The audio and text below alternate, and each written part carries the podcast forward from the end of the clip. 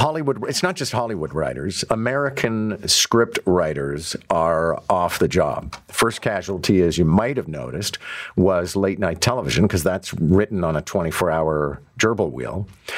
Scripted series we're probably going to have in the pipe for a good long time.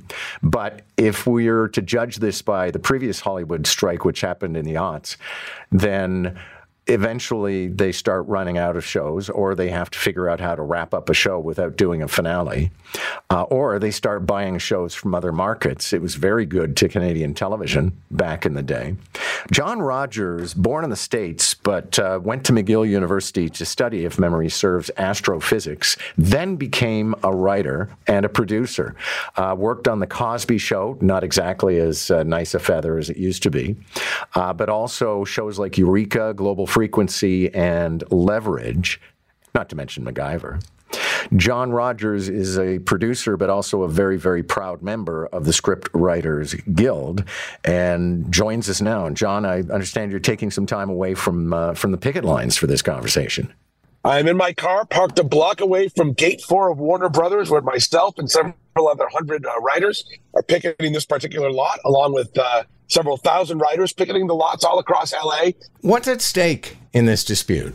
I think, like most labor uh, activities, there are two things: this compensation and working conditions. And the compensation is fairly obvious. Uh, the, the studios, the companies that we are striking against, have averaged between 28 and 30 billion dollars per year in profit, profit, not revenue, profit for the last five years.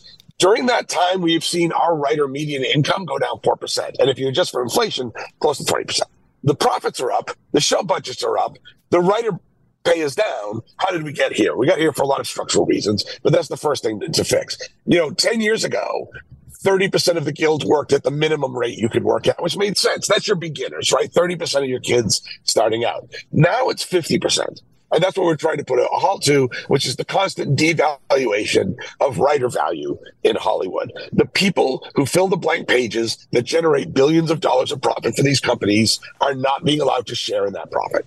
The other thing is writing uh, is working conditions. Uh, for a combination of things, one of which being COVID, where the writers made a lot of accommodations and agreed to work under very bad conditions so we could keep everyone employed during COVID those conditions haven't been relaxed. Where, well, we took advantage of this crisis to make everyone's life miserable.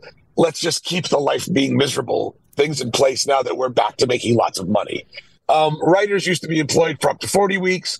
Then it was 20 weeks. Now they have people in what's called mini rooms for 10 weeks. The writers no longer get to share the profits of the show if they're on those short contracts.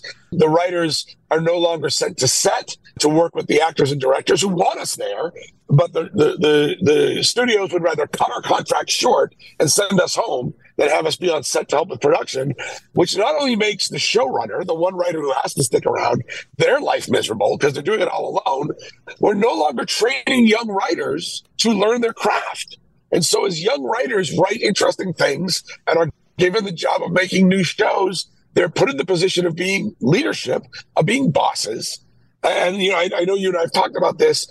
A head writer on a television show, a showrunner, is actually the CEO of a $100 million company with unmissable weekly deadlines, with an employee base of 200 employees. And you just don't get trained to do that, man. That is not just something people naturally know how to do.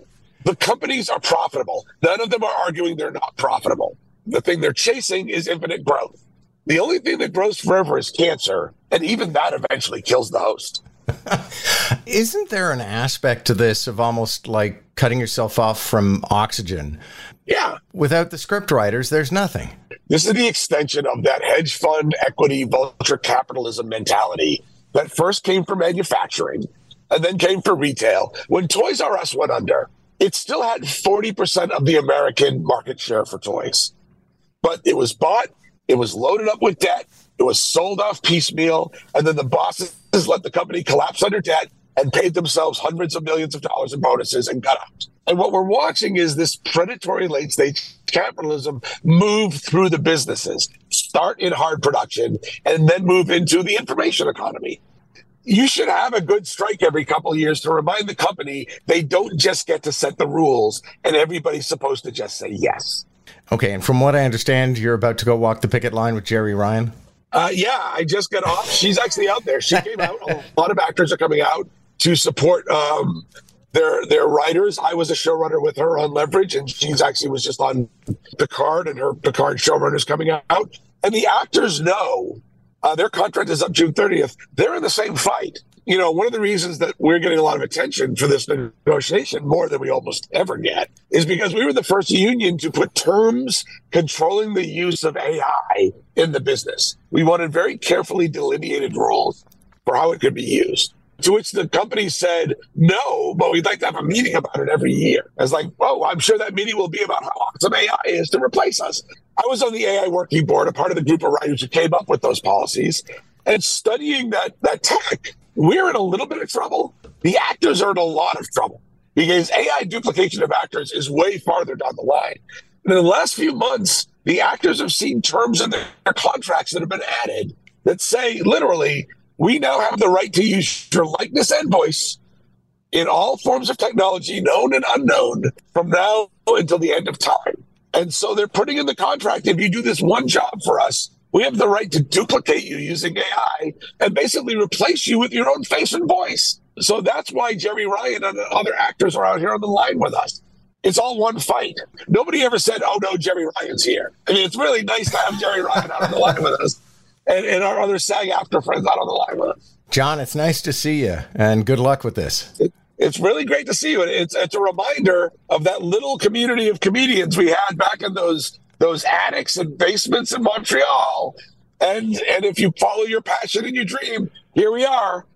25, 30 years later, with people still refusing to pay us. but some of us made it. some of us made it out. Good to see you, John. That's John Rogers. He is a producer, but talking to us in his capacity as a member of the Writers Guild and as a guy who's been shouting so much on the picket line that he's barely got a voice left.